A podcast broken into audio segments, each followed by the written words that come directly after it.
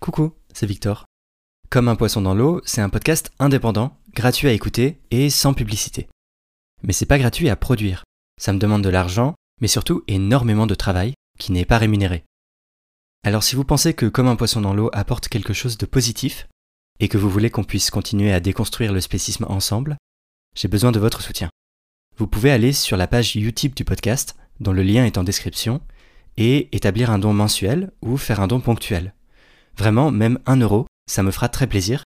Et si vous donnez tous un euro, ou même plus, j'aurai vraiment de quoi faire grandir le podcast. Un immense merci aux tipeuses et tipeurs pour votre soutien. Et sinon, une autre super façon de soutenir le podcast, c'est de le partager sur les réseaux, d'en parler autour de vous et de laisser des étoiles sur Apple Podcast et Spotify. Allez, sans plus attendre, c'est parti pour l'épisode.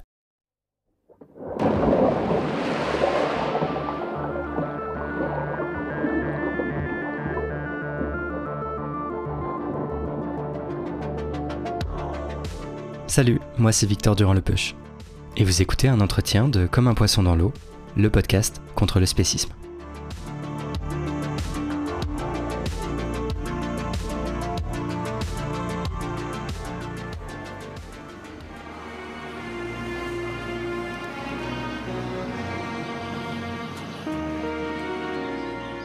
Aujourd'hui, je reçois Laurent Beck-Chanclan, professeur de psychologie sociale à l'université Grenoble-Alpes et membre senior de l'Institut universitaire de France. Il dirige la Maison des sciences de l'homme Alpes à Grenoble également. C'est un des seuls spécialistes de la psychologie des relations humains-animaux et de la psychologie du spécisme en France. Il a écrit en 2022 un livre passionnant qui fait le tour des recherches en psychologie sur notre rapport ambivalent aux autres animaux. Son livre s'appelle justement Face aux animaux, nos émotions, nos préjugés, nos ambivalences, et c'est paru aux éditions Odile Jacob. Comment comprendre pourquoi on a tant de préjugés sur les animaux? Pourquoi on les dénigre systématiquement? Pourquoi on est beaucoup plus stressé en voyant souffrir un chat qu'un poisson? Pourquoi on a tant de facilité à débrancher l'empathie quand les animaux sont très différents de nous? Et aussi comment expliquer la violence et la domination des humains sur les autres animaux? Qu'est-ce qui se passe dans notre tête quand on les mange pour se déresponsabiliser au point de ne les voir que comme de la nourriture ou de simples objets? C'est à toutes ces questions que répond Laurent Beck-Chanclan dans son livre, et c'est pour nous en parler que je le reçois dans Comme un poisson dans l'eau.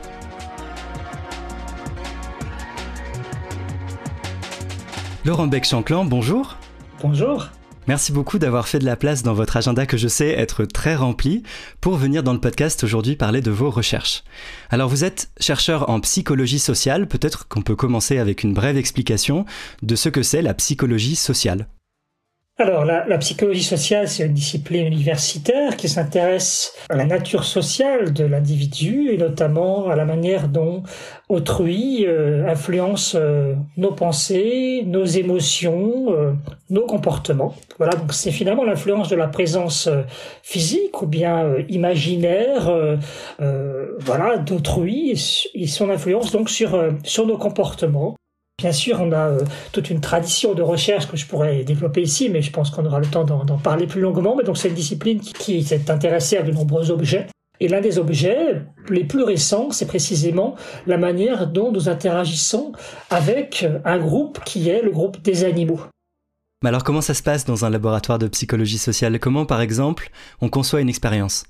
Alors, la psychologie sociale, c'est donc une discipline euh, qui euh, s'appuie sur des méthodes de, recherche, des méthodes très diversifiées dont l'expérimentation fait partie de, ce panel de, méthodes. Il y en a beaucoup d'autres. Hein. Il y a par exemple l'enquête, il y a l'entretien, il y a l'analyse d'archives, il y a les, suivis de cohortes. Et l'expérimentation, c'est finalement une méthode qui est euh, réalisée dans un contexte plus contrôlé où on va étudier l'influence d'une variable choisie qui est supposée être critique, être importante, sur euh, une mesure qu'on appelle une mesure dépendante, dont l'état va être modifié par la variable manipulée. Donc on va contrôler effectivement l'environnement pour que toute chose étant égale par ailleurs, on puisse déterminer l'influence d'un facteur sur une mesure que l'on va comparer donc à une mesure contrôle, ou un groupe contrôle si vous voulez.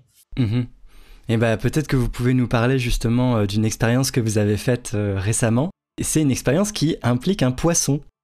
Oui, alors c'est une expérience qui euh, qui s'inscrit dans une longue tradition de recherche en psychologie sociale puisqu'elle essayait de faire avancer la question de des facteurs impliqués dans la soumission à l'autorité donc, durant les années 60, un, psychologue social de Yale, qui s'appelle Stanley Milgram, a voulu justement euh, offrir une nouvelle vision de l'être humain, cherchant à, démontrer que n'importe qui, dans les circonstances particulières, pouvait euh, finalement, par euh, pure obéissance à des ordres légitimes, perçus comme tels en tout cas, pouvait se transformer en acteur, agent d'une entreprise destructrice, en tout cas ayant des effets néfastes sur une, personne, une victime en référence bien sûr tout cela aux atrocités commises durant la Seconde Guerre mondiale. Donc Milgram essayait de, de faire comprendre que pour expliquer euh, justement les atrocités humaines, il n'était pas nécessaire de passer par euh,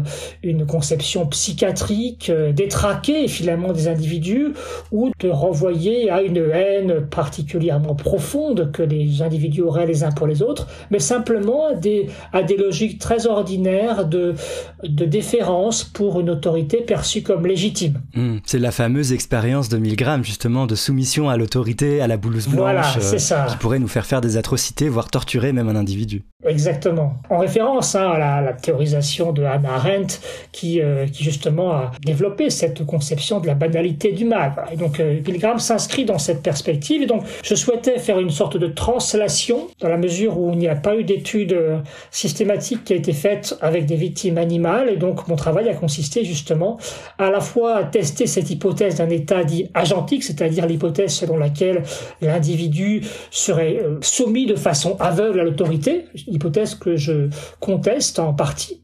Et j'ai essayé donc voilà, de mettre en place un protocole où des personnes plus de 700 personnes euh, devaient, dans un cadre donc très précis, administrer des, euh, un produit toxique en 12 injections à un animal, en réalité un robot. C'était un, c'était pas un vrai poisson. Oui, c'était pas un vrai poisson. Il n'y avait pas de torture impliquée. Aucun animal n'a souffert pendant cette expérience. C'est ça.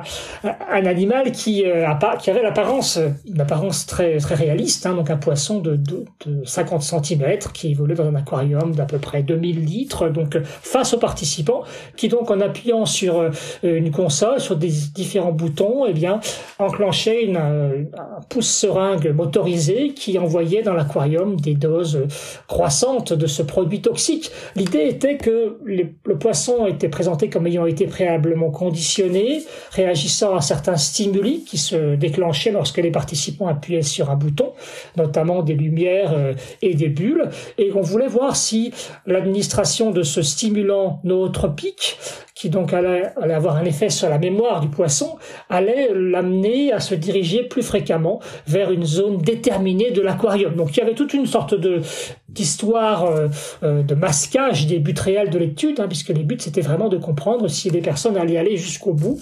Sur l'interface était indiqué la probabilité de mort du poisson donc entre 0% et 100% de probabilité de mort. Et donc, au fur et à mesure que l'expérience avançait, il y avait euh, cette tension, d'autant plus qu'un faux feedback cardiaque du poisson était euh, également euh, produit. Hein. donc les hmm. participants avaient sous les yeux euh, l'oscillation du cœur, des bips de plus en plus erratiques et inquiétants, ce qui faisait qu'il y avait l'induction d'une certaine dose de, de stress. D'ailleurs, la plupart ont dit que l'expérience était effectivement assez stressante. Et pour illustrer justement le, le concept d'expérimentation, eh bien, dans une condition, par exemple, des participants devaient écrire un petit, un petit texte par lequel ils manifestaient justement une forme de valorisation de la science. On leur qu'est-ce qui est important dans la science, dans quelle mesure vous sentez-vous proche des scientifiques. Et dans l'autre condition, les participants étaient plutôt amorcés sur une conception plus critique de la science.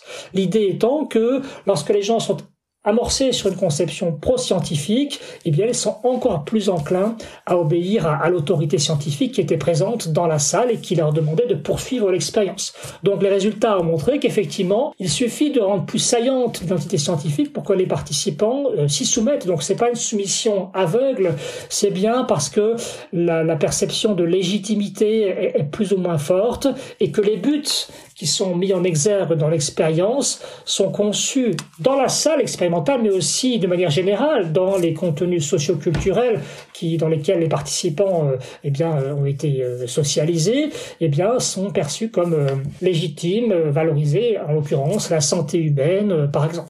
Ah oui, donc là on voit bien comment on peut introduire des variables dans une expérience de psychologie sociale pour les tester, selon, euh, si on fait lire avant un texte plutôt pro-science ou un texte plus critique de la science et on voit si ça a un impact en fait sur les résultats de est-ce que les personnes vont plus loin dans l'expérience, euh, dans le nombre de doses. Absolument. Et très souvent, on va rajouter des variables plutôt euh, intra-individuelles, par exemple des, des traits de personnalité qui vont être mesurés avant l'expérience. Mmh. C'était le cas par euh, dans un questionnaire en ligne. Donc justement, les, les 750 participants ont rempli un questionnaire en ligne par lequel on mesurait leur perception justement de la frontière entre les animaux et les humains. Bon bah autant vous dire qu'avec votre expérience d'un poisson dans l'aquarium, vous étiez voué à venir dans comme un poisson dans l'eau un jour ou l'autre. Et je suis ravi de vous recevoir. Alors, bah, c'est absolument parfait. On a posé un peu un cadre qui va nous permettre de plonger dans notre sujet tel un poisson dans la mer. Dans vos recherches, vous vous penchez sur les relations entre les humains et les autres animaux. Et les humains, quand ils sont face aux animaux, c'est le titre de votre ouvrage, Face aux animaux, font preuve d'ambivalence, c'est vraiment le moins qu'on puisse dire, mais aussi de préjugés. Et donc, par exemple, euh, pour mieux comprendre les préjugés, c'est quoi? C'est qu'on sous-estime systématiquement leur capacité cognitive, leur intelligence, par exemple alors, il y a plusieurs natures de préjugés, bien sûr, hein, mais certains préjugés sont, je dirais, euh, transmis par la, culture, par les croyances dominantes qui relèvent d'une forme d'ignorance. Euh, et puis d'autres vont être finalement favorisés par euh, des mécanismes motivationnels qui rendent par cette adhésion plus confortable finalement nos pratiques ordinaires avec les animaux. Donc ça, ce sont des préjugés et des représentations qui sont finalement motivées.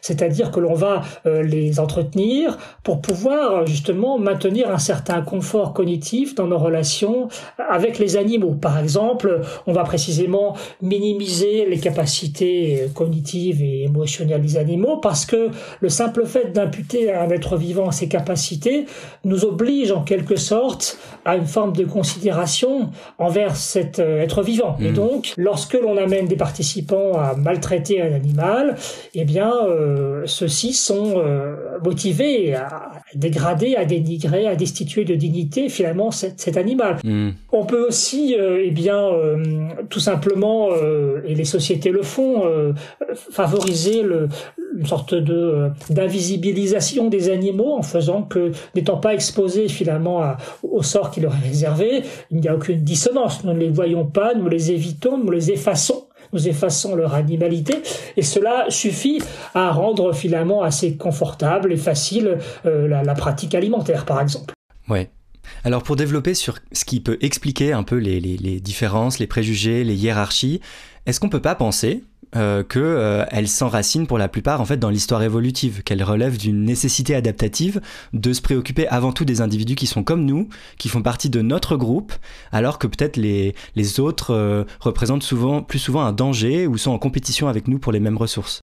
Alors oui, c'est l'idée importante, l'idée de la compétition, c'est-à-dire lorsqu'il y a une, un sentiment de menace pour des ressources ou, bien tout simplement pour sa propre intégrité physique, eh bien, il y a sécrétion, développement de représentation euh, dévalorisante euh, de l'antagoniste, hein, de l'adversaire. Et donc, bien sûr, euh, si nous avons peur d'une espèce ou d'ailleurs d'un groupe, nous développons des images qui justifient précisément euh, nos craintes et, euh, éventuellement de manière préventive nos attaques. Hmm. Donc c'est vrai dès qu'il y a concurrence, on va développer des, des, représentations qui sont effectivement des représentations qui peuvent être beaucoup plus hostiles que s'il n'y a pas de concurrence pour des ressources ou bien pas de menace tout simplement. Tout à fait. Hmm. Et plus les animaux sont différents de nous, plus on les dévalorise. C'est ça, moins on va juger qu'ils sont euh, doués d'intelligence ou de sentience. Alors, la différence, c'est à la fois une donnée, mais elle est également construite en fonction des buts que nous visons. C'est-à-dire la, donnée, c'est que les études qui ont été menées justement sur la, perception des animaux et l'empathie que chaque espèce euh, suscite chez nous, des travaux ont été réalisés par exemple par des collègues du Muséum national d'histoire naturelle, testant justement l'hypothèse d'un lien entre la, la proximité phylogénétique euh, de tels ou tels animaux euh, et l'empathie et éprouvée pour ceci. Ainsi, on présentait à des participants des, des paires donc d'images d'animaux et les participants devaient dire pour quel animal ils ressentaient de l'empathie et s'il fallait choisir entre l'un des deux, lequel les sauverait, par exemple. Et ce qui est ressorti de cette étude qui a été faite donc il y a quelques années au muséum, c'est que les animaux pour lesquels il y avait une distance évolutionnaire euh, plus éloignée, eh bien, euh, suscitaient moins, moins d'empathie euh, et donc plus finalement, ces animaux-là étaient également, bien sûr, morphologiquement plus éloignés de nous. Hein. Il suffit qu'il y ait une ressemblance, quelle qu'elle soit. C'est une loi assez forte du comportement et de la perception humaine, hein, que ce soit effectivement la présence de pattes ou de yeux plutôt que huit.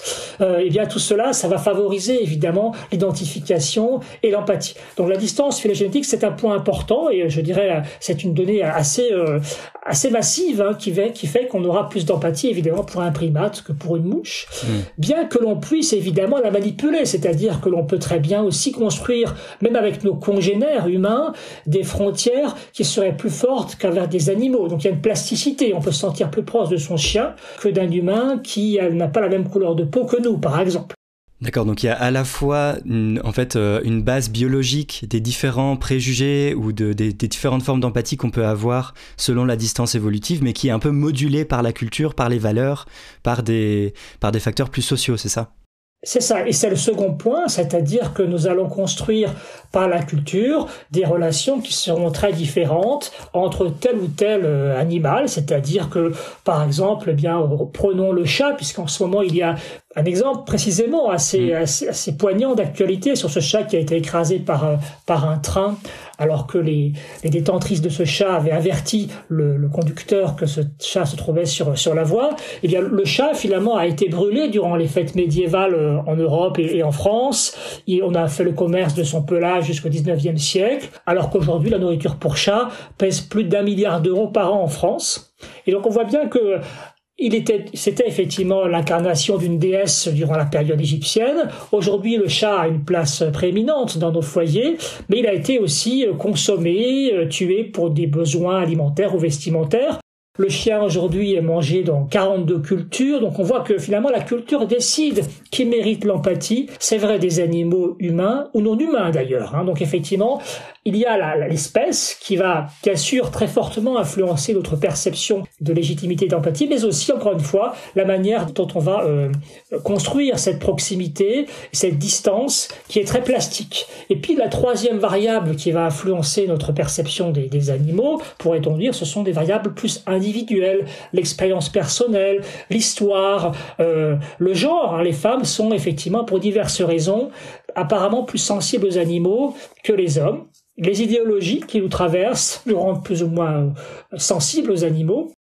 Donc ces trois éléments, à la fois, donc encore une fois, l'évolution, la culture et des traits individuels, façonnent assez fortement notre perception de tel ou tel animal, et de l'empathie et du soin, de la considération qu'il méritera. Hmm, et ça façonne aussi une hiérarchie. Vous parlez d'une échelle socio-zoologique. Donc c'est en fait la hiérarchie euh, à la fois expliquée par la biologie et par, la, et par les valeurs et par la culture, les sortes de hiérarchie des êtres qu'on forme euh, implicitement. C'est ça, donc qui est effectivement la, la, résultante finalement de, de l'influence culturelle notamment, laquelle encore une fois est très, est très plastique. À ce titre, c'est pas du tout anodin d'avoir choisi pour votre expérience un poisson, parce qu'en fait c'est un animal qui est le plus souvent très bas dans cette euh, échelle sociozoologique justement, très bas dans la hiérarchie. Oui, c'était d'ailleurs un peu risqué parce que il aurait pu se produire que la plupart des participants ne voient pas de problème à sacrifier un poisson. Hmm. Euh, c'était le cas d'une 50%, 50 à peu près des personnes de mon expérience ont, euh, ont sacrifié l'animal malgré encore une fois le, la pression, la tension, avec des, des, raisons, des rationalisations qui étaient assez assez poignantes. Hein. C'est ce que j'essaye de présenter dans la partie euh, plus qualitative de, de mon ouvrage, où je, je, donne quelques citations des participants qui se justifient. Mais effectivement, euh, c'est un animal qui habite un environnement éloigné, pour lequel euh, on a du mal à s'identifier, hein, puisqu'il est encore une fois morphologiquement éloigné de nous. Et puis, euh, ben, je dirais, son exploitation est, est massive. donc tout cela concourt à ce qu'il ne jouisse que d'une considération euh, très, très basse. En fait, j'ai l'impression que ça soulève la question de ce qui relève de l'inné ou plutôt de l'acquis dans nos préjugés et dans nos attitudes spécistes envers les autres animaux. Est-ce que les enfants, par exemple, ont moins de préjugés spécistes?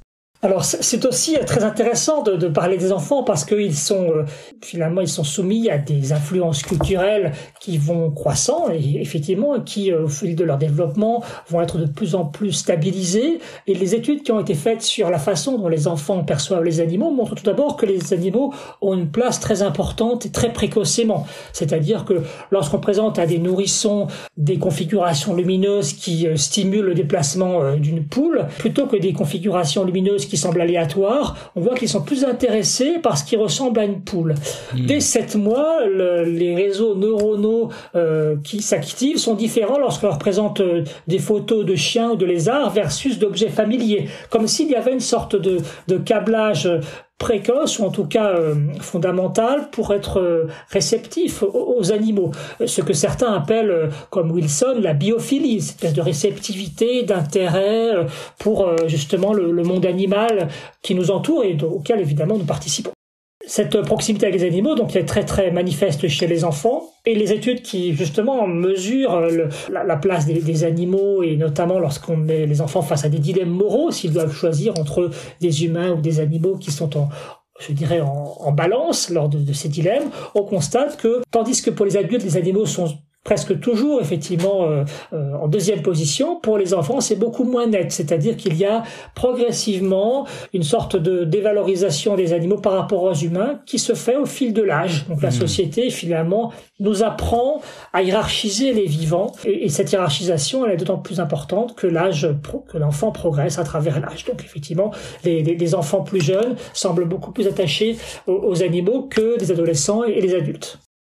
Oui, il y a par exemple euh, des expériences en psychologie qui ont mis en évidence une forme de transmission des préjugés envers les autres animaux des parents à leurs enfants. C'est ça, on peut mesurer lors d'enquêtes euh, l'adhésion à des représentations spécistes et on peut constater que comme pour tous les traits d'ailleurs, ça soit les, les, goûts musicaux, vestimentaires ou les idéologies, avec un poids plus ou moins important bien sûr, hein, que on constate que les, la plantation qu'ont les parents des animaux est corrélée à celle qu'ont les enfants. Et ce qui est également intéressant, c'est que l'idéologie hiérarchique des parents, indépendamment des animaux, est également corrélée à des conceptions euh, moins favorables des animaux euh, chez les enfants. Donc on a finalement, je dirais, une sorte d'environnement euh, socio-culturel très général qui prépare euh, à percevoir les animaux d'une façon plus ou moins favorable ou bien plus ou moins instrumentale, inférieure, euh, euh, en fonction encore une fois de ces, de ces idéologies. Ce qui est intéressant, c'est que la, la science elle-même n'est pas du tout exempte de ces biais et de ces préjugés envers les autres animaux. Et par exemple, les espèces qui sont les plus proches de nous évolutivement sont aussi celles qui ont été le plus étudiées. Oui, euh, alors là encore une fois, c'est une variable très lourde qui est celle de la similarité qui va porter notre intérêt sur telle ou telle espèce.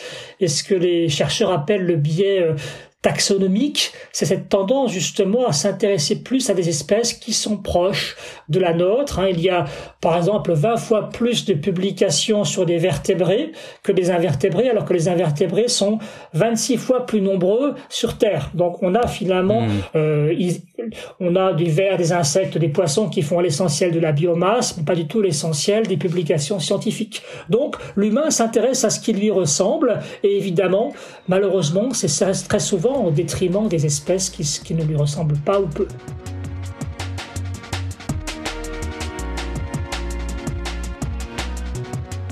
Jusque-là dans l'épisode, on parlait surtout des préjugés envers les autres animaux. Donc plutôt ce qui relève des croyances, des jugements, des représentations. Mais il y a évidemment aussi toute une dimension affective et émotionnelle dans notre rapport aux autres animaux. Et j'avais pas mal de questions à poser à Laurent Beck-Chanclan sur ce sujet. Ce qui ressort particulièrement, j'ai l'impression, de vos recherches, c'est à quel point l'empathie, par exemple, que les humains humaines ont envers les autres animaux, est complètement fluctuante. Vous parlez même d'empathie sélective. Oui, l'empathie, c'est évidemment euh, une disposition humaine fondamentale qui va nous préparer justement à prendre soin de nos, d'abord de nos jeunes et puis de nos proches, de nos groupes. Hein. C'est effectivement une, une disposition qui peut d'ailleurs s'avérer, malgré l'image très favorable qu'elle évoque dans nos discours, qui peut s'avérer finalement un, facteur d'injustice, puisque finalement elle, se, elle porte essentiellement, encore une fois, sur les proches.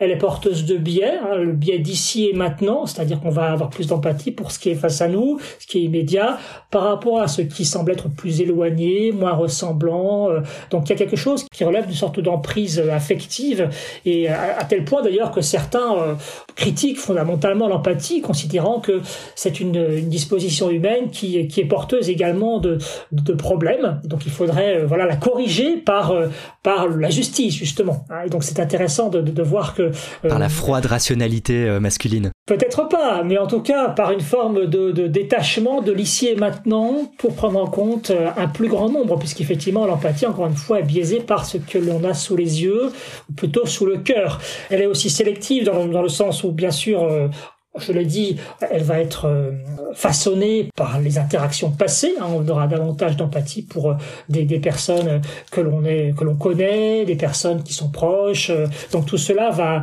orienter certains, certaines dispositions à aider, par exemple. Mais en même temps, c'est évidemment une, ressource énergétique, une ressource psychologique très importante qui va justement mobiliser des comportements altruistes. Et donc l'idéal, ça serait évidemment de faire de l'empathie une disposition s'élargissent et qui intersectent avec la justice. Hein. C'est bien, c'est bien l'idée, c'est-à-dire que ça soit une disposition qui ne soit pas isolée et, euh, je dirais, enfermée dans l'ici et maintenant et dans les, lois de la similarité qui la déterminent, mais qui finalement soit capable d'élargir ses perspectives et sa vision à d'autres personnes et pourquoi pas à d'autres espèces. Donc en fait, c'est pas juste qu'on pense que tel ou tel animal est moins intelligent, mais aussi en fait qu'on va ressentir beaucoup d'affection ou d'empathie pour certains animaux et moins pour d'autres, plus ou moins de stress par exemple si on voit un animal se faire euh, torturer devant nous selon l'espèce à laquelle il appartient. D'ailleurs c'est vrai que euh, certains sujets testés, euh, certains participantes de votre expérience étaient plus ou moins stressés en fait, mais certains disaient bon finalement c'est qu'un poisson. C'est pas comme si c'était un autre animal comme un mammifère. Oui, oui, mais très très explicitement, il y avait une verbalisation des, des, critères que les participants pensaient avoir appliqués. Certains disaient par exemple, de toute façon, moi j'en mange, donc pourquoi est-ce que je serais hmm. réticent à euh, le sacrifier pour des buts qui sont bien supérieurs à l'alimentation et qui sont les buts euh, biomédicaux? Euh, certains disaient qu'ils avaient enfant pêché, certains disaient que le poisson, effectivement, c'est une espèce qui est bien loin. Certains insistaient sur le fait que les poissons euh, ne sont peut-être pas aussi euh, sentients. Enfin, c'était pas leur mot, mais c'était un petit peu mhm. l'idée que les poissons étaient plus proches du végétal que de l'animal, peut-être. donc voilà, toutes ces justifications, on ne sait pas bien sûr quel était leur poids réel. En tout cas, c'est des verbalisations. Et précisément, c'est le problème de la psychologie lorsqu'on travaille sur les relations avec d'autres entité, c'est-à-dire la façon dont les gens euh, en parlent, n'est pas forcément ce qui permet de comprendre les facteurs critiques qui déterminent leur comportement vis-à-vis de ce dont ils parlent. Donc c'est pour cela justement qu'il faut observer euh, et expérimenter pour clarifier les choses. Après, dans l'expérience, on a bien sûr euh, euh, un poisson, et un poisson mobilise beaucoup moins d'émotions et, d'empathie, je le disais, que d'autres espèces plus proches comme des mammifères. Et euh, des recherches qui ont précisément été menées là-dessus consistaient à présenter à des personnes des animaux qui étaient maltraités.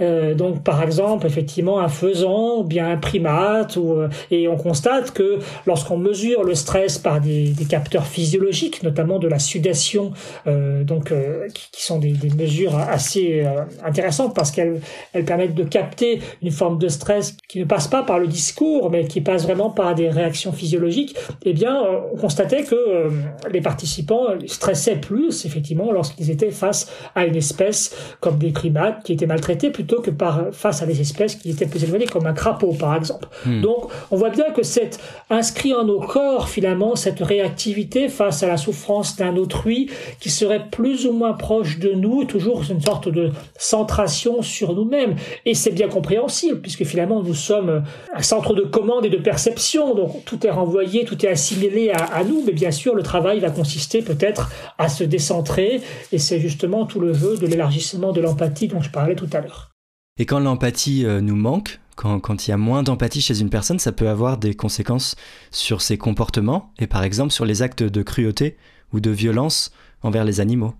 Oui, alors, dans l'expérience que j'ai réalisée, on peut considérer que le comportement consistant à intoxiquer un poisson euh, dans un aquarium euh, pour la recherche, c'est un comportement qui manifestement est cruel pour le poisson, même si on considère pour des raisons culturelles, en tout cas certains que ce comportement est légitime.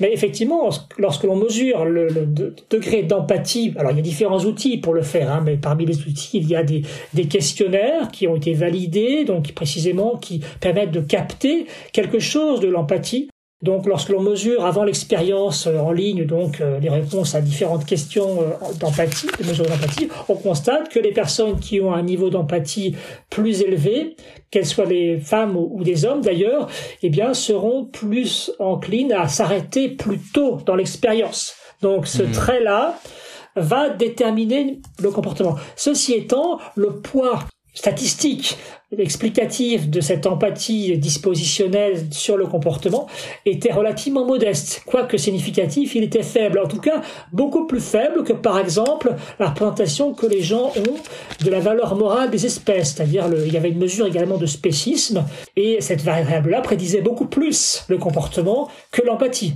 Hmm, d'accord. Et peut-être euh, pas forcément par rapport à cette expérience-là précise, parce que c'est vrai que c'est ouvert à interprétation de savoir si c'est vraiment de la cruauté, euh, mais bon, il y a des actes qui sont euh, reconnus assez consensuellement comme cruels envers les animaux, des, le fait de les torturer par exemple. Oui, alors on a bien sûr plusieurs entrées pour comprendre euh, la cruauté envers les animaux. La première va consister à identifier des, traits psychiatriques qui marqueraient euh, les, auteurs de ces actes de sadisme, par exemple.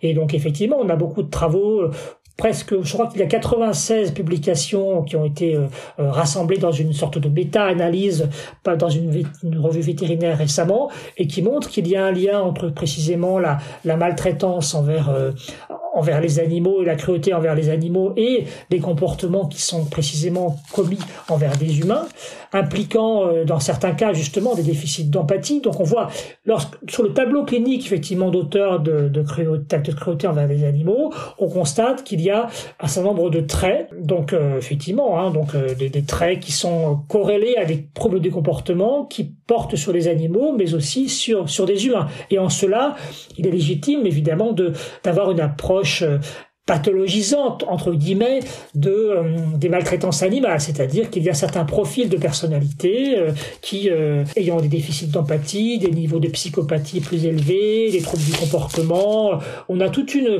une kyrielle finalement de facteurs psychiatriques et de comorbidités qui vont prédire les maltraitances animales. Hein. Donc il y a de nombreuses études épidémiologiques qui qui en font état. Et dans l'étude que j'ai réalisée euh, en Isère il y a quelques années, auprès de 12 500 adolescents scolarisés, il y avait également des mesures qui évaluaient la proximité affective avec leurs parents, par exemple, ou bien leur anxiété, leur dépression. Et clairement, les élèves qui avaient euh, des scores euh, plus défavorables en termes de santé mentale à ces différentes mesures avaient été plus fréquemment auteurs d'actes de maltraitance et de cruauté vis-à-vis de, de chiens, de chats ou d'autres animaux. Donc on peut effectivement détecter des fragilités psychologiques qui vont prédire des comportements maltraitants envers les animaux, mais aussi, et on l'a bien montré par ailleurs, je le redis, envers euh, des congénères. Donc il y a une forme de pathologisation de ces auteurs de, violence, mais il y a aussi sinon autant, voire plus de facteurs socioculturels qui peuvent expliquer euh, ces actes de cruauté, c'est ça? Absolument. Euh, si l'on veut, euh, je dirais, comprendre les comportements envers les animaux du point de vue des animaux, c'est-à-dire finalement de la victime en quelque sorte, eh bien, dans ce cas-là, au niveau du nombre, la culture évidemment euh, qui légitime cette, cette césure entre l'humanité et les animaux est beaucoup plus euh, active et importante que euh, une forme de pathologisation qui ne touche qu'un petit pourcentage de personnes. Hein. On avait dans mon étude par exemple autour de 7% euh, d'élèves qui avaient euh, maltraité euh, des, animaux. Si l'on considère le point de vue de l'animal, c'est-à-dire l'animal qui va être par exemple non pas dont on va pas forcément brûler les pattes ou bien frapper le corps, mais qu'on va consommer, et eh bien là c'est pas 7%, c'est plus de 90% des élèves qui consomment des animaux. Donc bien eh sûr on, on est sur autre chose. Alors le fait de consommer des animaux ne permet pas d'affirmer évidemment que les consommateurs aient des problèmes, aient des déficits psychologiques. Pas du tout. Hein. Pour le coup, c'est une c'est une pratique culturelle normale et donc il serait évidemment complètement euh, illusoire et problématique d'aller chercher des, euh, des pathologies ou des déficits, euh, que ça soit d'ailleurs pour l'alimentation carnée ou même des pratiques qui peuvent sembler plus brutales comme la chasse. Hmm. À la mesure où la chasse est finalement une pratique qui est le plus souvent transmise par un grand-père, par un oncle, par des groupes, humain à d'autres personnes, on est socialisé à la chasse, et donc il n'est pas nécessaire de chercher chez des auteurs de d'actes de violence gratuites et inutiles envers les animaux des traits psychologiques déficitaires. C'est simplement effectivement une légitimation par des pratiques culturelles. Ça suffit finalement à expliquer l'appétence pour des comportements et des, des, usages qui peuvent bien sûr sembler à beaucoup d'entre nous euh, problématiques pour le dire de façon sobre. Euh, et donc là, on peut appréhender les cruautés vers les animaux du point d'un point de vue encore une fois psychiatrique, et c'est très important puisqu'effectivement,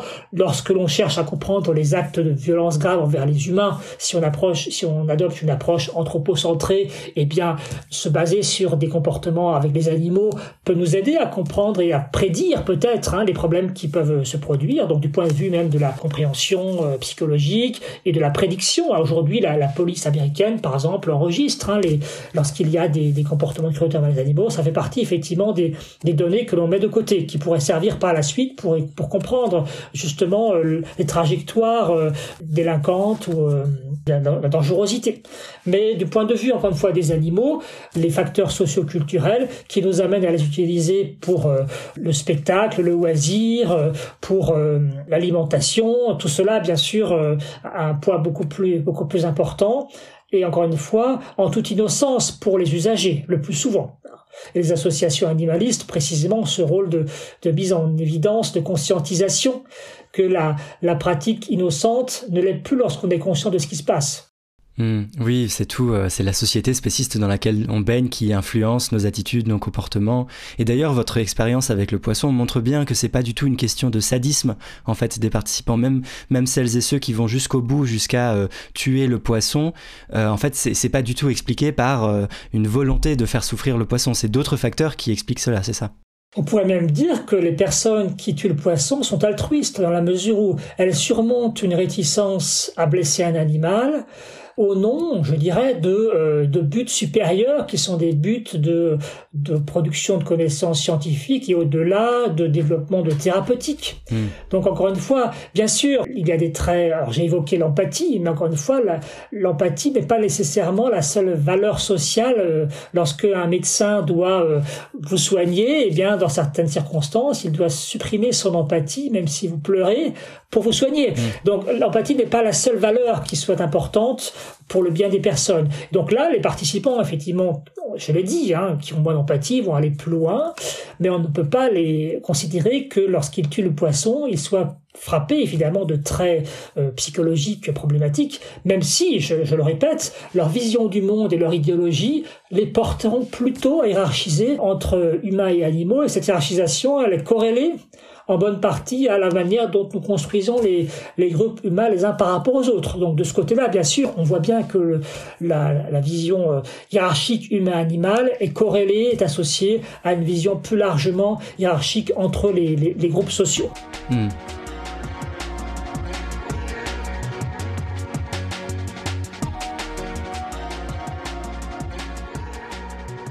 Bah alors, allons ouvrir la boîte noire de notre cerveau pour essayer de comprendre quels sont les procédés psychologiques qui peuvent rendre possible soit euh, de la maltraitance euh, envers les animaux ou le fait juste de les manger, de moins les considérer et qui du coup euh, ont pour effet de, réduire peut-être la dissonance cognitive.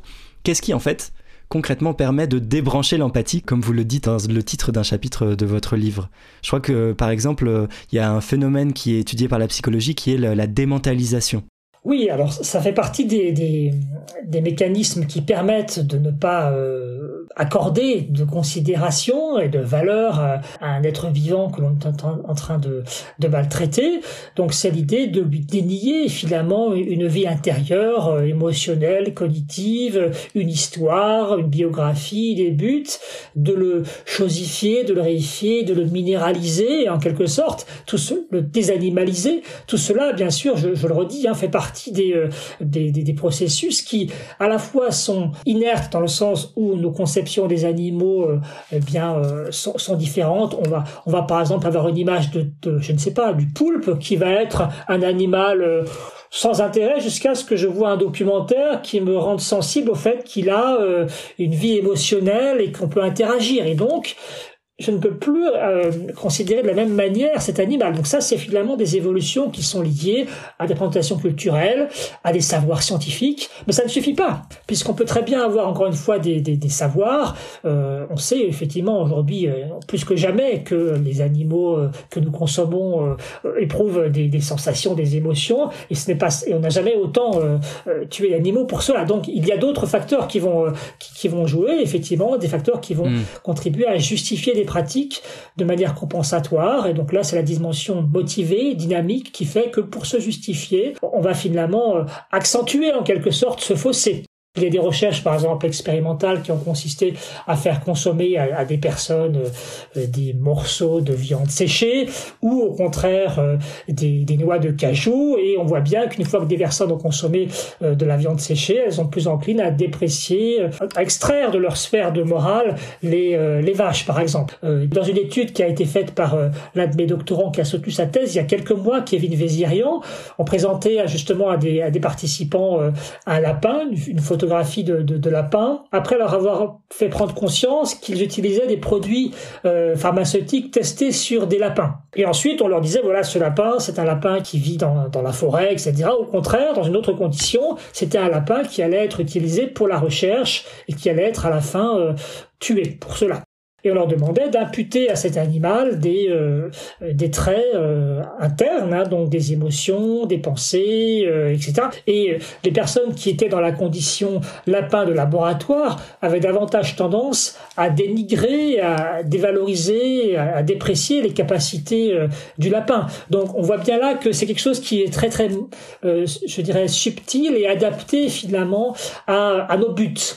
Donc on, on, a à la fois, encore une fois, des, des contenus assez statiques qui nous portent à croire que telle ou telle espèce est plus ou moins entre guillemets intelligente, sentiente, et puis après des, mécanismes motivés qui font qu'on va s'auto-justifier dans nos relations avec eux pour pouvoir justement atteindre une forme de confort, parce qu'il est plus confortable évidemment de ne pas se percevoir comme étant quelqu'un qui porte atteinte à un être vivant sensible.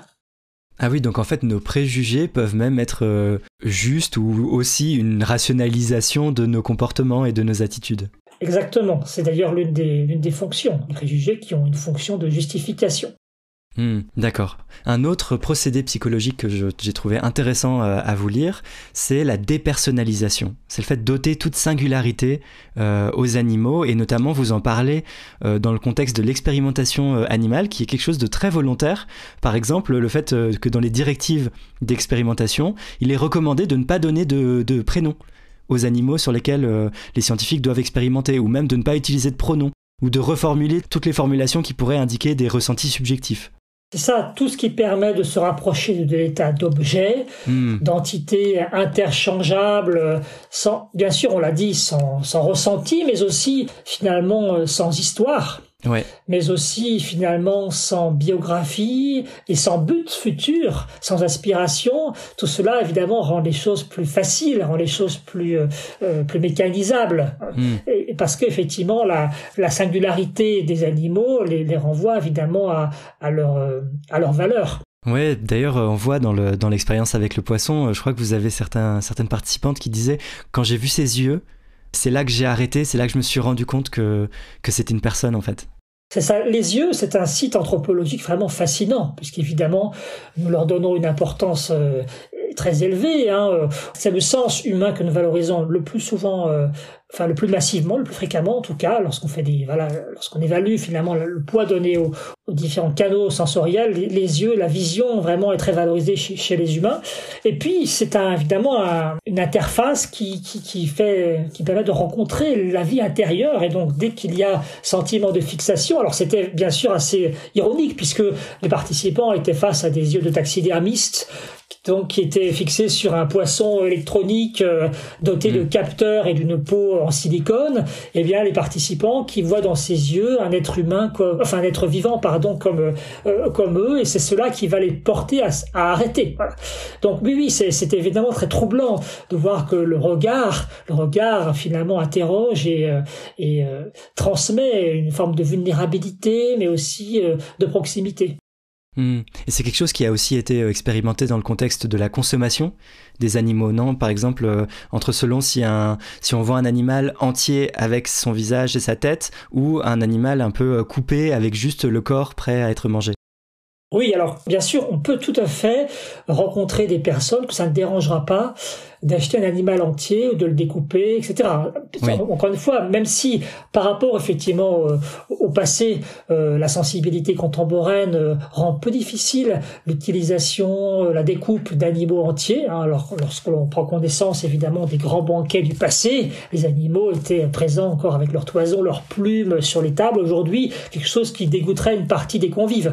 Donc c'est encore possible aujourd'hui. D'ailleurs, on voit parfois dans des dans des espaces de vente, eh bien des animaux qui sont vendus encore euh, entier pour la consommation, mais le plus souvent, euh, du point de vue encore une fois de l'industrie, il semble que la, solution consistant à désanimaliser euh, justement les, les animaux qui sont utilisés pour l'alimentation est, plus euh, produit moins de réticence hein, et donc effectivement de voir mm. une, euh, une forme géométrique euh, rouge neutre sur une barquette de polystyrène c'est tout sauf un animal donc bien sûr ça éloigne complètement de l'impression qu'on a contribué à, alimenter finalement une, une industrie qui exploite les, les animaux et cette idée justement d'un dégoût qui va résulter du fait de voir un animal entier a été testée par des chercheurs qui montraient justement des animaux sur un plateau soit avec leur tête, soit au contraire la tête ayant été retirée du corps, on ne voyait que le, corps euh, qui avait été cuisiné en quelque sorte, eh bien ça suscite bien sûr plus de dégoût euh, et plus d'empathie lorsque l'animal est, entier.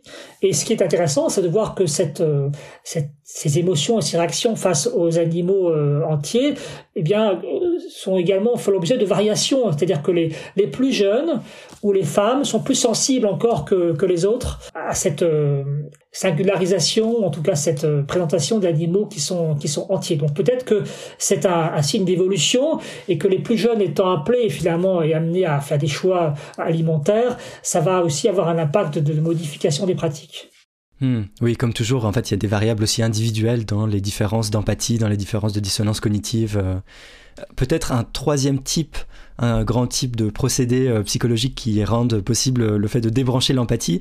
C'est euh, ce qu'on appelle en psychologie le désengagement moral. Est-ce que vous pourriez expliquer euh, plus en détail ce que c'est?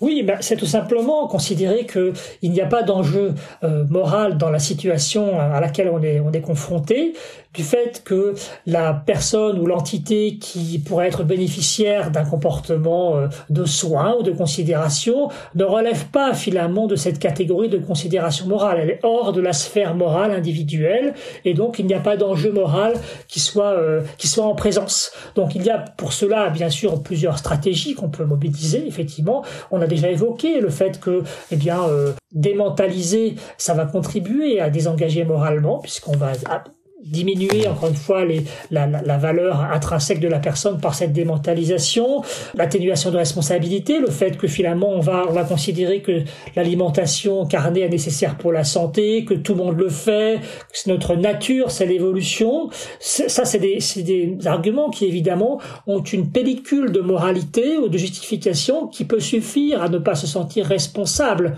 de ce que l'on fait. Voilà. Et hmm. donc ça va, ça va contribuer effectivement également au désengagement moral de l'individu qui considère encore une fois que ces valeurs ne sont pas en jeu lorsqu'il euh, a une pratique alimentaire qui pourrait être problématique. Et est-ce qu'on peut penser que c'est un des enjeux de votre expérience avec le poisson? Je, me souviens euh, d'une des participantes qui disait c'est contre ma morale, mais je l'ai fait pour la science. Est-ce que c'est aussi une forme de déresponsabilisation euh, en déférant en fait la responsabilité aux responsables scientifiques de la pièce? Alors ici, bien sûr, les, participants l'ont fait parce qu'il y avait une, une, autorité légitime qui les poussait à le faire, autorité qui, encore une fois, n'est pas n'importe quoi, puisque malgré la mise en cause contemporaine de la, de la science, et on voit bien que la science est interrogée, elle est chahutée, en même temps, elle fait partie, elle est aujourd'hui encore euh, dans les pays occidentaux l'autorité euh, culturelle la plus valorisée, la plus importante, malgré tout. Et donc, euh, elle, fait partie évidemment des, références incontournables. Et donc, l'individu qui, doit faire un choix va, dans certains cas, effectivement, surmonter une, réticence pour servir une valeur qui à laquelle il adhère euh, dans tous les contextes. Donc ce contexte-là est un contexte particulier, le contexte expérimental, mais si on faisait une enquête euh, à l'extérieur, les participants resteraient évidemment très proches de l'importance de la science. C'est pour cela qu'ils vont euh, renoncer finalement à leur premier élan qui pourrait être eh bien de ne pas faire du mal à l'animal, de le préserver. Mais la science est plus importante et c'est bien c'est bien ça, c'est que il y a finalement un conflit un dilemme moral qui fait, dont font l'expérience les participants. Il y a un conflit de, valeurs, la valeur, mais comme encore une fois l'animal face, face à nous n'est qu'un poisson, eh bien le conflit est résolu en choisissant la science. Si l'animal avait été un chat, je pense que 99% des participants, mm. en tout cas dans les circonstances telles qu'elles étaient mises en, scène,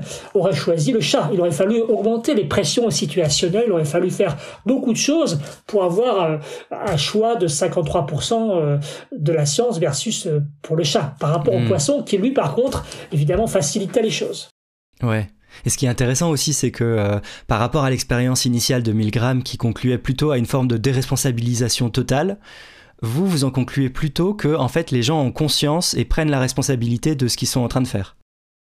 Voilà, je, crois que Milgram a bien sûr partiellement raison en mettant en avant le fait que l'autorité peut nous amener à renoncer à réfléchir, peut nous amener à euh, agir de façon, encore une fois, automatique, mais tout de même jusqu'à un certain point. C'est-à-dire que euh, dans les recherches milligramiennes, il y a déjà des traces qui nous montrent que les participants ne sont pas des robots qui obéissent aveuglément aux ordres. Lorsqu'on écoute les enregistrements qui sont stockés euh, aux archives de Yale, on peut constater que les participants négocient avec l'expérimentateur, sont pas d'accord, et lorsque l'expérimentateur est de plus en plus directif, il y a de plus en plus de participants qui refusent de participer. C'est-à-dire que s'il n'y a pas une sorte de connivence euh, et de légitimation de l'autorité, le, ces effets se dissolvent complètement. Donc on n'est pas du tout dans une obéissance aveugle, mais une obéissance qui est encore une fois fondée sur la légitimité. Hmm. C'est pour cela que on pourrait faire fausse piste en croyant que les gens obéissent sans réfléchir. Bien sûr, la réflexion n'est pas toujours présente, mais au fond, s'ils obéissent, c'est parce qu'ils pensent qu'il y a un but qui mérite l'obéissance. Et donc là, euh, dans le cas de l'expérience de Milgram, les participants eh bien étaient soumis effectivement à l'autorité de la science, mais une autorité qui était déjà présente en dehors du laboratoire. Ils adhéraient déjà à cette autorité avant de venir. L'autorité milgramienne n'a fait qu'amplifier cette autorité déjà présente. C'est pour cela que lorsqu'on cherche à expliquer des faits comme euh, les atrocités nazies durant la Seconde Guerre mondiale en faisant référence à Milgram, je pense qu'on on fait un peu erreur parce que bien sûr il y a eu des obéissances aveugles, mais il y a eu surtout et d'abord et avant tout une haine euh, culturellement euh, transmise, des enjeux, euh, des événements historiques qui ont favorisé finalement ces, ces, ces mauvais traitements et ces, ce génocide. On peut pas, je dirais imputer à l'obéissance aveugle des événements de cette nature. je pense que dans le cas de l'expérimentation animale, c'est pareil, c'est-à-dire qu'on a bien sûr une obéissance à des procédures, et j'ai essayé d'en rendre compte dans, dans mon livre, mais il y a tout de même, et avant tout, euh, la légitimation d'un principe scientifique à la, auquel j'adhère aussi d'ailleurs. Donc évidemment, mm. c'est en cela que c'est intéressant, c'est que nous adhérons finalement à l'importance de la science et en même temps on voit bien qu'elle peut nous faire faire des choses. Donc la question de fond c'est est-ce que cette légitimation de la science dans cette situation-là est possible? Est-ce que la science peut nous faire faire des choses pour des bonnes raisons, parce qu'en réalité, lorsqu'on se penche un petit peu sur l'expérimentation animale, on voit bien que le discours scientifique n'est pas toujours utilisé à bon escient et que on peut faire croire que des pratiques euh, d'expérimentation animale ont des buts scientifiques alors qu'en fait les buts qui sont finalement atteints sans forcément aucun cynisme hein, ce sont plus des buts euh, je dirais de reproduction de paradigme de trajectoire de carrière individuelle. Et on n'est pas du tout dans la situation stéréotypée et puis totalement absurde de faut-il sauver le rat ou l'enfant leucémique? Voilà. Donc encore une fois, là, et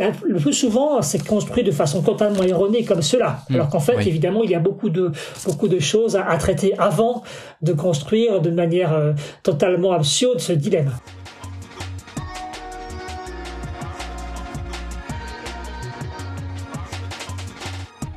Alors un facteur important qui est utilisé en psychologie sociale pour expliquer bah, soit le manque d'empathie, soit certains comportements, eh ben, c'est le spécisme. Vous l'avez euh, suggéré plus tôt. En fait, le spécisme est devenu une variable scientifique qui est étudiée depuis quelques années par la psychologie. Et notamment, vous avez des, collègues qui ont développé même un, score de spécisme. Est-ce que vous pouvez nous expliquer comment ils ont fait pour, euh, pour atteindre ce score de spécisme? Oui, alors c'est en fait assez simple, hein, c'est que l'on va repérer dans les contenus euh, culturels des segments de signification qui manifestent finalement ce spécisme. Donc, dans des, on va formuler des items, des phrases par des questions, et on va mesurer l'adhésion à une série de phrases.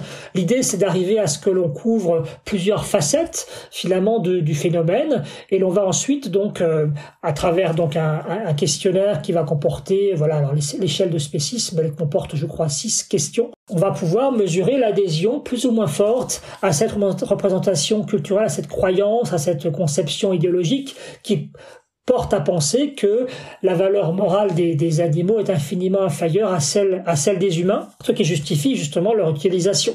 Donc l'échelle de spécisme, c'est cela, c'est-à-dire mesurer finalement l'adhésion consciente, réfléchie, hein, puisqu'effectivement c'est un questionnaire, donc c'est des mesures qui sont euh, conscientes, hmm. euh, alors qu'on peut bien sûr aussi imaginer qu'il y a une adhésion non réfléchie, une adhésion euh, non consciente qui peut également intervenir, qu'il faudrait mesurer autrement. Mais en tout cas, c'est l'adhésion consciente à l'idée que les animaux ont une valeur morale inférieure à, celle des humains et que tout est possible finalement au nom des buts humains avec les animaux. Et donc cette mesure-là, elle a été validée par euh, des chercheurs euh, d'Oxford, euh, menés par Lucius Caviola, dans différentes expérimentations qui effectivement ont montré que le score individuel à cette échelle-là prédisait des comportements des individus, par exemple lorsqu'ils doivent choisir entre allouer des ressources à des associations caritatives pro-animales ou pro-humaines, on voit que des personnes qui ont un niveau élevé de spécisme vont massivement allouer des ressources à des associations pro-humaines et pas du tout à des associations pro-animales, par exemple. Mm. Et mon expérience avec euh, Kevin Vézirian, eh bien, c'était précisément d'arriver à, à, passer à un niveau comportemental, parce qu'il y a eu très peu d'études qui effectivement ont, ont utilisé cette échelle-là pour prédire le comportement. Alors, ça peut sembler assez simple de montrer que l'attitude d'un individu prédit son comportement, mais en psychologie, en fait, on constate que c'est pas si simple d'arriver précisément à, à identifier des variables critiques, parce que on peut adhérer à des idées sans forcément qu'elles aient des conséquences directes et immédiate sur euh, sur des comportements et donc on était effectivement assez satisfait de constater que cette échelle-là prédit des comportements assez lourds, assez significatifs, c'est-à-dire un comportement de euh, l'administration d'un toxique à un être vivant qui est censé en souffrir devant nous.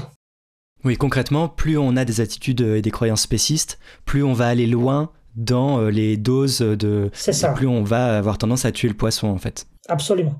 Hmm. Vous tracez une distinction que j'ai trouvée très intéressante entre un spécisme vertical et un spécisme horizontal. Est-ce que vous pourriez euh, en parler un petit peu? Oui, alors disons l'idée c'est évidemment quelque chose qui serait à creuser, mais en tout cas on voit bien que euh, c'est une intuition que l'on pourrait euh, peut-être faire avancer entre un spécisme consistant à différencier massivement entre voilà l'humain cette césure euh, euh, qui, qui, le séparerait euh, de, de, de l'animal. Hmm. Donc là, c'est spécisme vertical. Voilà, c'est ça. Donc effectivement, on a une différenciation qui est alimentée par des torrents, évidemment, de, de culture et des, des, ressources, je dirais, historiques. Voilà, on a toute une histoire de, cette, de ce spécisme-là qui s'inscrit, qui coalesce avec, avec les, les représentations religieuses, avec les enjeux du moment, etc. Donc cette césure-là, elle, elle, est évidemment très très très importante et elle est fascinante à étudier. Et puis après, on a euh, cette différenciation des animaux les uns vis-à-vis des autres qui euh, qui fait que certains sont sont considérés et d'autres non en fonction évidemment encore une fois des de, de leur utilité pour nous. Mmh. c'est-à-dire que ça renvoie aussi à euh, à la valeur qui est qui est dérivée de de nos propres systèmes de hiérarchisation des animaux. Donc c'est anthropocentré bien sûr hein. Et oui donc, le spécisme horizontal euh, dérive toujours du spécisme plus généralement c'est ça? Tout à fait. C'est en tout cas une, une idée que ben on va on va effectivement donner plus d'importance à tel animal plutôt que tel autre, parce qu'il il répond à des besoins affectifs ou euh, à des besoins économiques, ou euh, au contraire parce qu'il représente des menaces, parce qu'il est impliqué dans des conflits euh, pour des ressources. Et donc c'est une hiérarchisation qui fait que certains évidemment bénéficient de toute notre attention et surtout de toutes nos ressources, et d'autres, eh bien au contraire, sont euh, sont exterminés. Voilà. Et donc cette, hmm. pour moi, c'est aussi une façon de, de, de décliner le spécisme, mais d'une manière plus euh, voilà comparative entre les animaux. Oui, d'accord. Alors, ce qui est vraiment très notable, je trouve, c'est que les recherches en psychologie sociale viennent en quelque sorte confirmer une idée qu'on a déjà pas mal explorée en fait dans Comme un poisson dans l'eau, qui est celle d'un lien entre spécisme et racisme, sexisme et autres discriminations. Vous écrivez dans votre livre, les personnes qui considèrent les groupes humains de façon inégalitaire appréhendent les relations entre humains et animaux selon la même vision. Oui, alors c'est évidemment un sujet vraiment fascinant de voir qu'il y a une proximité dans les discriminations. Et c'est vrai que euh, si l'on ne regarde pas de près, on pourrait y voir une sorte de slogan idéologique. Mais en réalité, lorsqu'on fait des mesures euh, quantitatives, donc des enquêtes par questionnaire, on voit qu'il y a une corrélation entre euh, ces, euh, ces, différentes euh, manières de percevoir des minorités ou des groupes et donc les travaux de Christophe Dont par exemple qui est chercheur à l'université du Kent et dont je recommanderais l'un des ouvrages eh bien fait partie font partie justement de ceux qui montrent bien que la manière dont se représentent euh, les femmes, la manière dont se représentent euh, les, exogroupes, les groupes, euh, les minorités, quelles qu'elles soient, ou les animaux, ces manières-là sont corrélées. Alors, elles sont reliées. Qu'est-ce que ça veut dire? Qu'est-ce qu'on peut voir là-dessous? Ça peut être de différentes manières. Ça peut être parce qu'il y a finalement des, des facteurs qui prédisent les réponses à ces différents questionnaires, des facteurs communs. Donc, euh, je dirais leur, leur corrélation viendrait du fait qu'ils sont causés par des choses similaires. Par exemple, l'orientation pour la dominance sociale, le fait de valoriser la hiérarchie entre entre les entités humaines. Donc c'est effectivement. Euh, donc c'est de penser qu'il y a des humains qui sont supérieurs à d'autres, il y a des hiérarchies naturelles, que c'est normal qu'il y ait ces hiérarchies-là dans la société. Voilà, cette, euh, cette variable-là est très prédictive finalement de la manière dont les personnes répondent à des mesures de spécisme, de racisme ou de discrimination envers différents types de minorités, euh, quels que soient les, les contextes euh, dans, dans, le monde. Hein. Et donc on a effectivement des facteurs communs. Hmm. Donc on ne peut pas dire que par exemple le spécisme provoque ou est provoqué par le, par le sexisme ou par le racisme, mais on peut prétendre que ces trois formes de discrimination résultent de dispositions humaines similaires, c'est-à-dire cette tendance que nous avons à hiérarchiser les groupes en fonction de leurs valeurs que nous leur attribuons. Et en cela, euh, je dirais, on, peut considérer que il s'agit de, de mécanismes qui se ressemblent, qui ont des proximités intimes, puisqu'effectivement, ils manifestent l'attribution d'une plus ou moins grande valeur, euh, qui elle-même, encore une fois, est corrélée à de nombreux facteurs, puisqu'évidemment, on a des mesures idéologiques qui ne sont pas nécessairement spécifiquement liées à la dominance sociale, euh, qui ont également corrèlent avec cela, mais en tout cas, la dominance sociale fait partie des facteurs les plus fortement prédictifs du spécisme, du racisme et du D'accord, oui c'est vrai qu'en psychologie c'est toujours difficile de passer des corrélations à des explications causales de ce qui serait vraiment la raison euh, in fine euh, de, de, telle ou telle euh, attitude et comportement. Donc en fait ce que vous dites c'est qu'il n'y a pas du tout, les données vont pas du tout dans le sens euh, de l'idée un peu reçue parfois qu'on entend que le spécisme serait en quelque sorte la clé de voûte de toutes les discriminations ou que euh, notre euh, voilà l'oppression des animaux en fait serait l'explication ultime de toutes les de toutes les formes de violence dans la société. Disons que c'est une, c'est une forme de violence parmi d'autres qui manifeste des mécanismes transversaux, effectivement, la hmm. domination euh, de minorités, la domination des vulnérables, et, je dirais en cela, évidemment, elle nous parle beaucoup de nos capacités à considérer les personnes qui sont, qui ont des capacités, précisément, qui ont des capacités ou bien des identités qui ne se superposent pas aux nôtres. Hmm. Et donc je dirais que bien sûr c'est un des symptômes les plus évidents, le rapport que nous avons aux, animaux, de notre capacité à l'accueil de la différence et au respect de euh, d'une forme de de dissemblance. Donc je pense qu'effectivement, en cela, le rapport aux animaux est, est particulier, puisqu'ils sont euh, véritablement euh, euh, à notre merci. Voilà. Ceci étant, il, est difficile d'affirmer que ce serait la source de toute, de toute violence. C'est une des formes les plus fondamentales et les plus multiséculaires, certainement, mais la source, je ne sais pas. Et ça, ces liens entre sexisme, racisme, spécisme s'observent à la fois au niveau des attitudes, mais aussi au niveau des comportements et des violences. Par exemple, il y a une corrélation entre les violences exercées envers les animaux et les violences exercées envers les humains.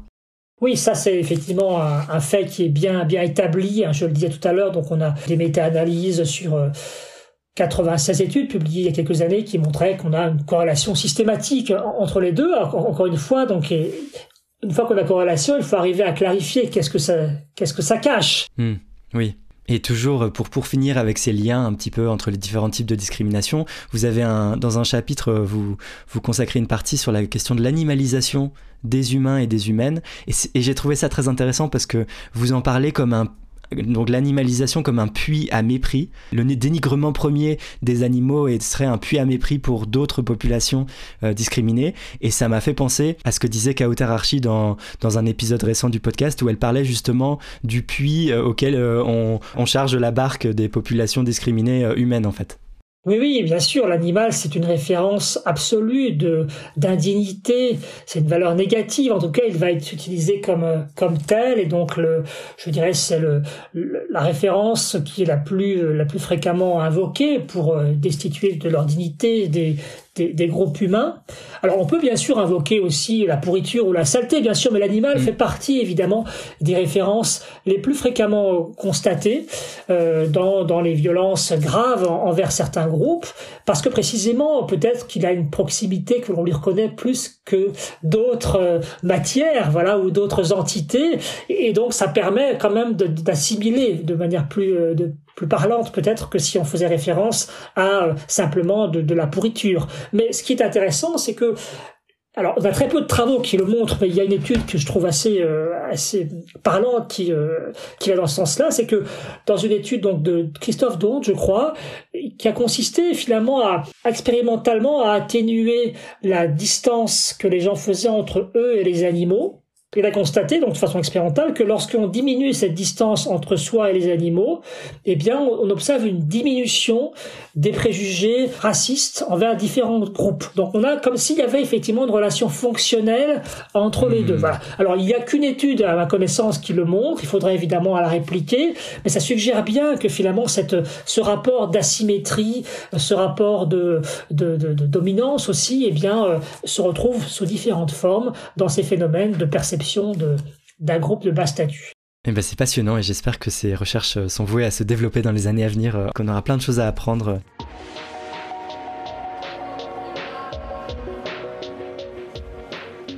Est-ce que vous auriez des recommandations pour nous, Laurent Beck-Chanclan Alors oui, il y en a de nombreuses. Alors je, je me limitais à trois, hein, donc puisque je crois que ça fait partie du le des attentes. Voilà, c'est le rituel.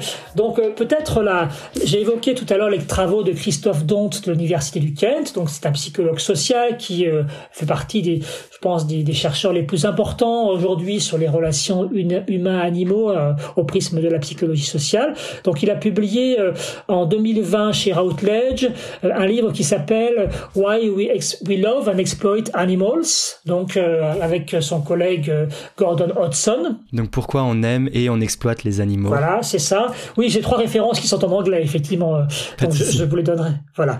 Le, deuxième ouvrage, c'est plus un classique qui n'est pas, je dirais, peut-être immédiatement concerné par le spécisme, mais dont, dont ses manifestations sont, sont évidentes. C'est un livre qui est vraiment l'un des fondements de la, de la recherche sur les relations humains-animaux, qui est de James Serpel qui s'appelle In the Company of Animals, qui est publié en 86. Hmm, donc dans la compagnie des animaux. Voilà.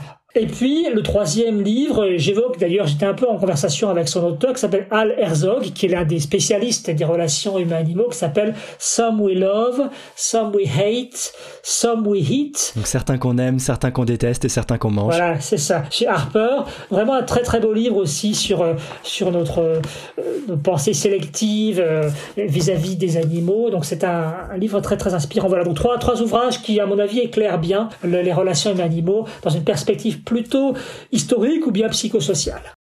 Eh ben merci infiniment pour ces recommandations. Je les mettrai dans la description et j'invite tout le monde à aller euh, les lire et découvrir qui sont les spécialistes en fait de, de, la, psychologie euh, de nos rapports entre les humains et les animaux. Et un grand merci à vous, Laurent Beck-Chanclan, d'être venu dans Comme un poisson dans l'eau. Merci beaucoup.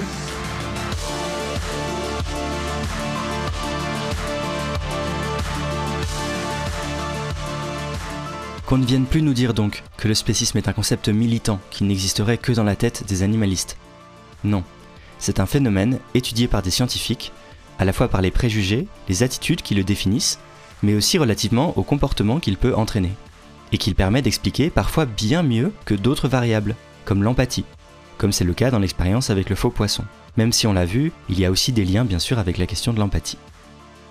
Se priver d'utiliser le concept de spécisme, c'est donc, je pense, se condamner à ne pas avoir les outils pour comprendre une grande partie de ce qui explique notre rapport aux autres animaux, et à quel point leur dénigrement et leur oppression sont omniprésentes dans notre société.